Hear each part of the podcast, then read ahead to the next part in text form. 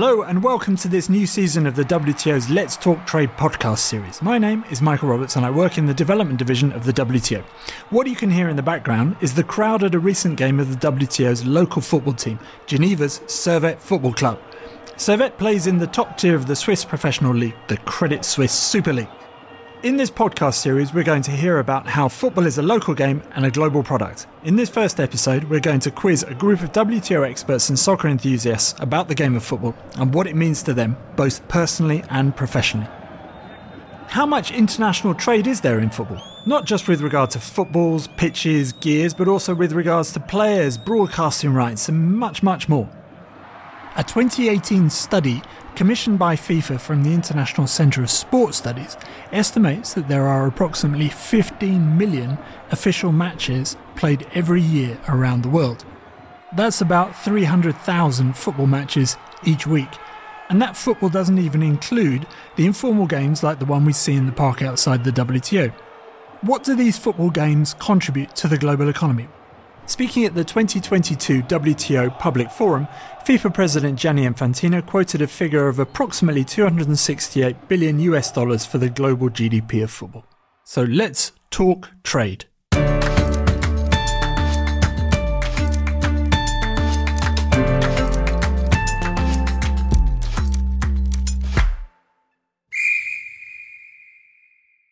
Let's get the trade goals season underway. Joining me in the WTO studio are our soccer enthusiasts.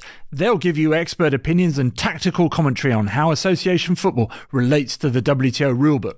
So let me turn to our WTO pundits and ask them to introduce themselves. Turning first to you, Roy. Thank you, Michael. So my name is Roy Santana. I work in the market access division of the WTO. Football for me means driving my youngest son around Geneva to football practice and games during the week and on the weekends. What about you, Roy? During the week, I work on issues like tariffs and customs procedures. And then over the weekend, actually the whole week, just like you, I'm a soccer dad. So that means I have to take my son all over the place so he can go to practice and to games. I have a crazy confession to make, which is probably not the best thing to do in a football podcast, but I was never really a big football fan. I would, of course, watch the Champions games with the friends at the bar. I would, in particular, love the FIFA World Cup. So I would watch every single game. And probably here, Michael is going to remember the 2014 game where Costa Rica eliminated England and also Italy in the same game. I remember it vividly. Thank you for bringing it up, Roy. So my home country, Costa Rica, it was in the, what they call it at the time, the death group, right? So it was England, Italy, Uruguay, and Costa Rica. And of course, everybody assumed that they were going to be beating Costa Rica to get those 3 points. I still remember it like it was yesterday. And the best game took place against England. And in that particular World Cup, Costa Rica eliminated not only England, but also Italy in the same game. So best game is a question of perspective. Can I jump in here?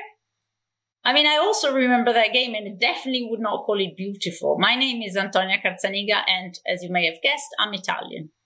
I work in the services division of the Secretariat. Antonia, can you tell us what football means for you personally? Unlike you both, I'm not a soccer mom. So my biggest sort of involvement with football is trying to get my kids off the PlayStation. But football, of course, means a lot of joy, like when Italy won the European Championship, but also a lot of pain and heartache as the World Cup is coming up and Italy will not be participating. So it's not coming Rome this time. Not this time around, but wait for the next one. Looking to you, Wolf.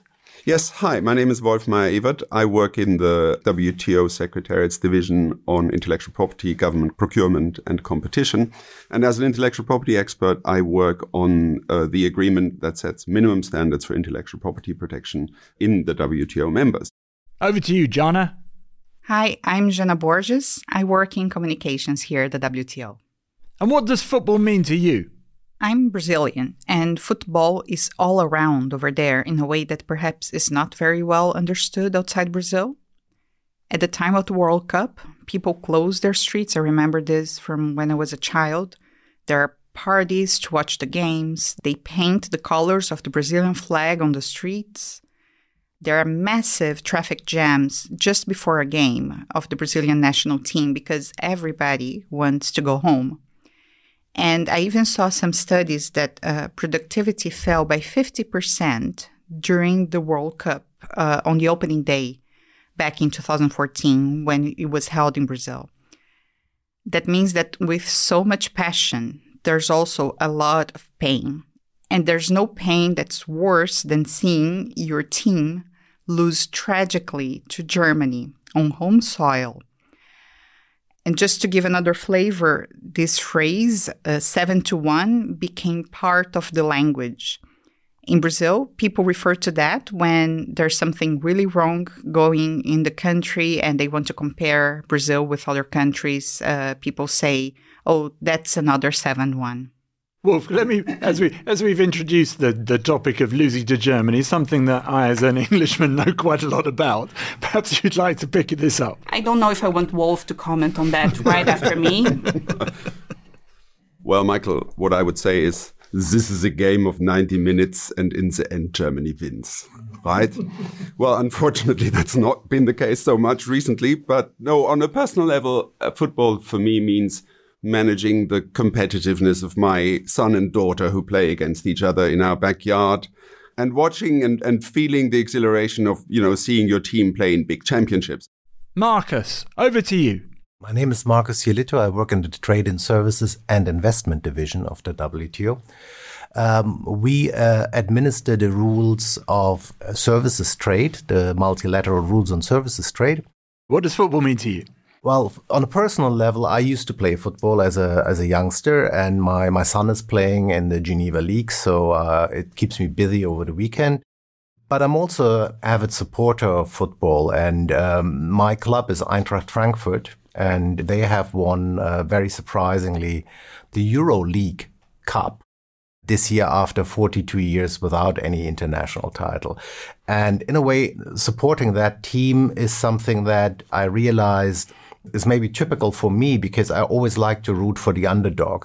Football means also the possibility of the smaller team to beat on occasion the bigger team. So what about Ipswich Town? That's my local club. Ipswich Town would be a team worth supporting, yeah.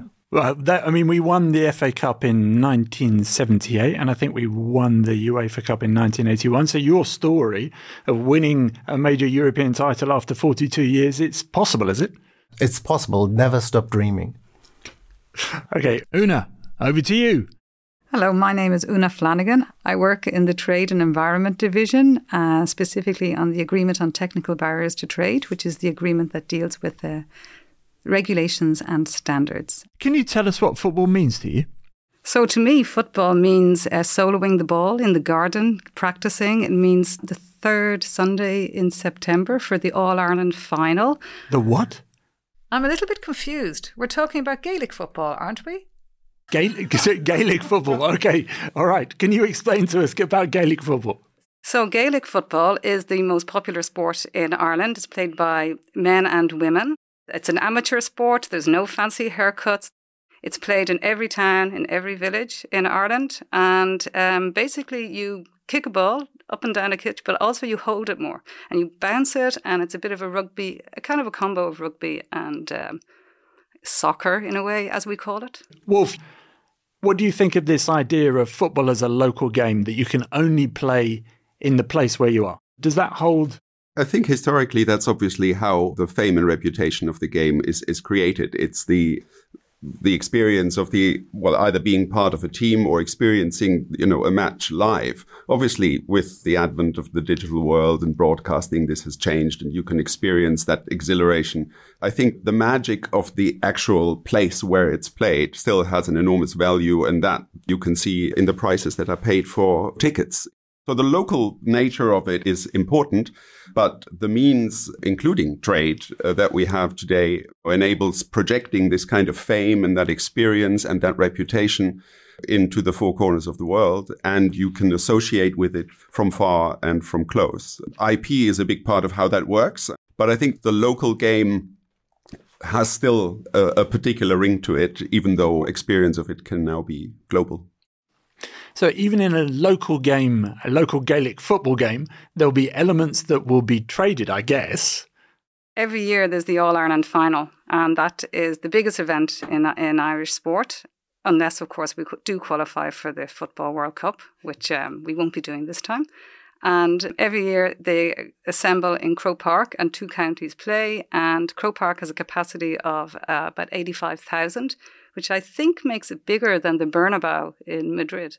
And Marcus, there's obviously a huge Irish diaspora who want to get back and watch that game at Croke Park. Now, the tourists coming back to Ireland to watch that game, does that give you any thoughts in terms of services modes? Yeah, I mean, persons who travel abroad and consume services would be importers of services trade.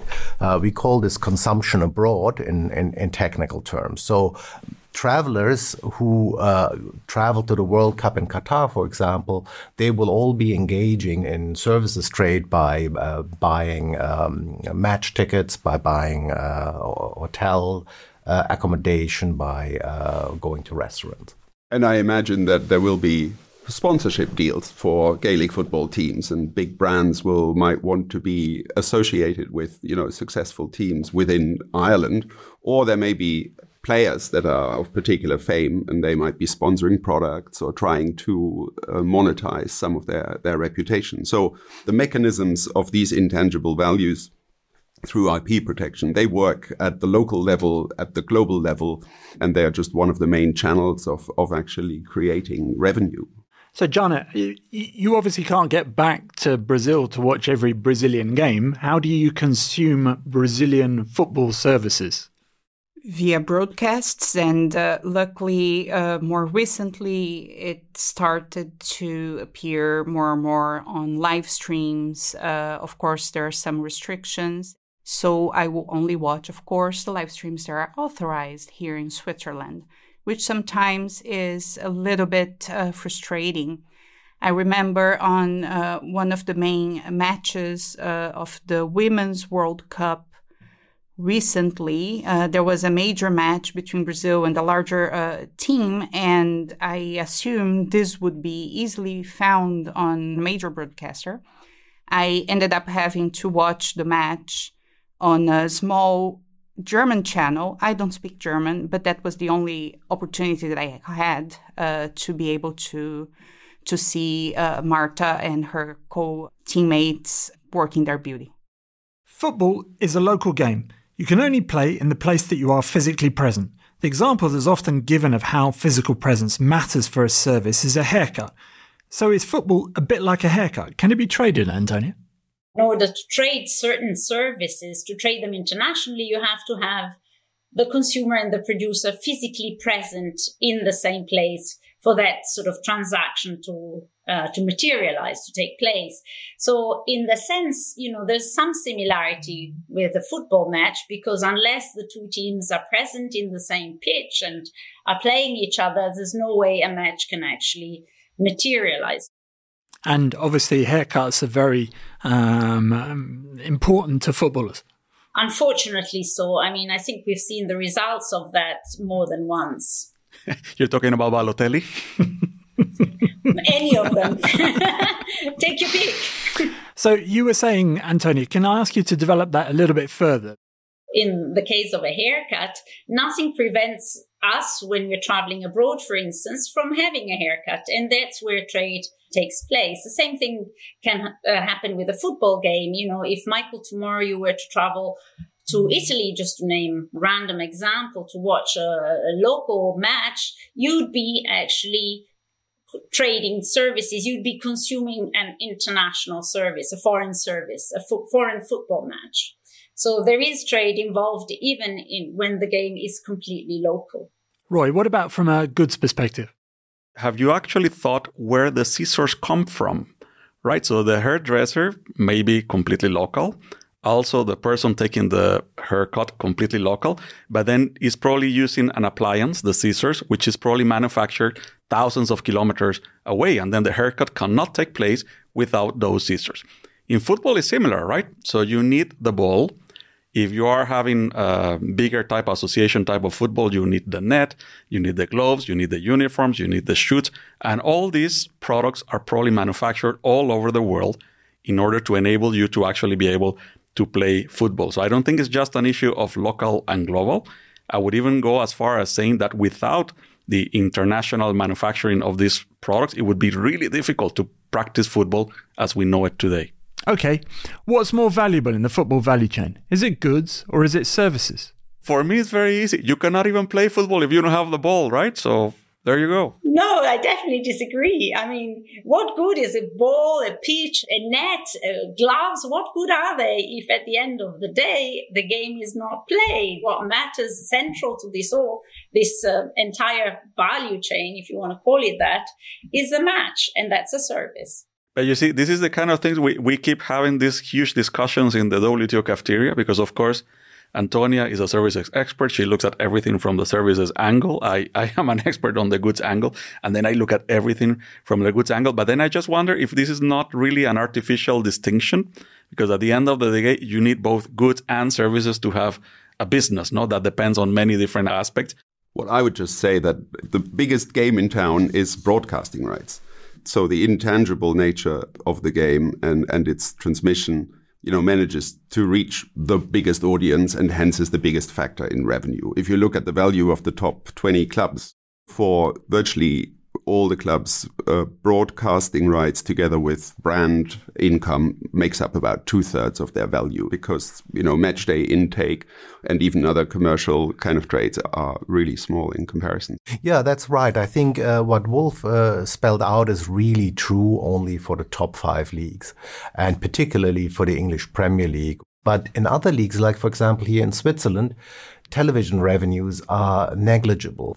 So a match day gate receipts are very important for the lower leagues and for the smaller clubs. So we've established that football is a local game. Now, the other premise is that football is also a global product. So how is that global product traded? Anybody like to pitch in? It becomes a global game and a global product because it's got such a widespread fan base. And, you know, you can, of course, enjoy a game live, you know, by traveling internationally to watch it. But what most fans do is actually enjoy the game mostly live or actually replayed once it's broadcast, for instance, internationally. So it's immediately you see the international and the, to some extent the trade element coming in the way that the game is consumed.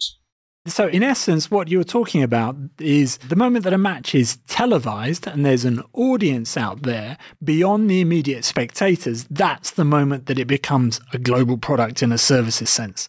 One element which we will see also in one of our later podcasts is that you can have players who are foreign players and who are moving to produce, so to speak, the football game. So trade is in, you know, present not only in terms of the consumption of the final match, but also in the production of the match.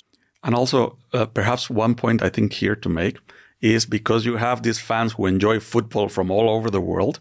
Typically, they have not only one team they follow, they have many. So you have your local team. Then you also have the team you like who plays, I don't know, in Spain or who plays in the UK or who plays in Germany. And what becomes really something where you suffer is when they actually have to play each other. So you really have to choose which is your real team, no?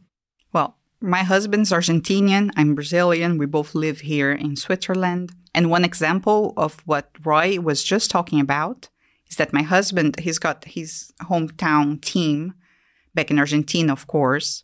And then he's been following Barcelona with a lot of passion. He's been a big fan. Of course, Messi was in Barcelona for many, many years. The moment Messi transferred to Paris Saint-Germain, my husband became a PSG fan instantly. And now he follows all matches of PSG. So if you were going to try and consider football as a global value chain, how would you go about describing? Should we call it the beautiful value chain, like the beautiful game of football? What does that look like? Jana, as a communications expert, can you try and demystify what this concept is of a global value chain? Well, a global value chain, if I can go back to basics, is a network of inventors, manufacturers, and service providers in many countries that join together to produce a single product. This was made possible because transport costs went down massively over decades and communications got much easier. So one producer can focus on a small portion of the process and other producers will pick it up until you get a finished good in another part of the world. For example, one company sends a thread to another country that's going to sew this into a ball that will be sent then to another location for finalization and artwork, where you're going also to add IP rights. So you have all of these workers throughout the line participating in the production of this one piece of good that will end up being used in a football game. Our rules here at the WTO make this process possible because we have this one set of rules that apply across the globe and allow this process to happen. And it's also interesting to look at this value chain in terms of the match being maybe in the middle of the chain. So it's certainly one product, but then the chain sort of continues with everything that you can do once the match has been played. You can broadcast it, as we discussed, you can bet on it, you can use it to produce, video games. So there's a chain, it's one that has a lot of inputs, but also subsequent outputs. So it's a very long one. Does this idea of football as a global value chain resonate to you, Marcus? Yeah, sure. I think it resonates very well. Football is a value chain. It starts with a service, which is the game. And the service is possible only through inputs, which are goods, or like the ball, the kits, which are produced very often in different countries. Then we have the pitch where players play on. And very often you'd be surprised to know that these pitches are not necessarily grown in the same country in which they're used, or the seeds come from different countries. There's a lot of technology involved in that also. And then when you look at what is done with the game, that's where a lot of IP issues come in. But this is all one-upmanship, isn't it, by our services colleagues? This is really just about goods, isn't it? I mean, all you need is football and a couple of jumpers, and you've got a game. Well, I think we IP people are quietly superior in that regard. Sadly, we'll have to leave our WTO commentators there. It sounds like negotiations may involve several rounds before consensus emerges.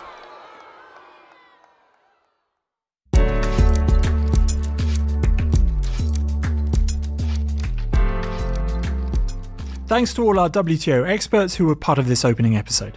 You'll be hearing from them again in the coming weeks, and I'll be your guide as we navigate this fascinating intersection between football and trade.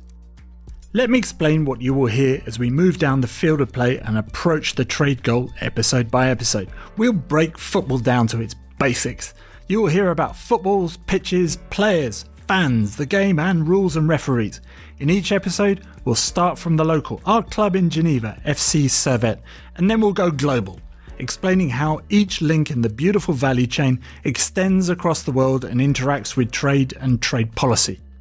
Join us in our next episode when we will blow up your knowledge about footballs and burst some of the myths about how they are produced. If you are new to this podcast and you want to hear more about supply chains and global value chains, I recommend you download our Season 3, presented by Jessica Hermosa. It shows bit by bit how they work and how it all comes together. Full disclosure though, no football talk in that one. And keep an eye on our show notes. Thanks for listening to Let's Talk Trade.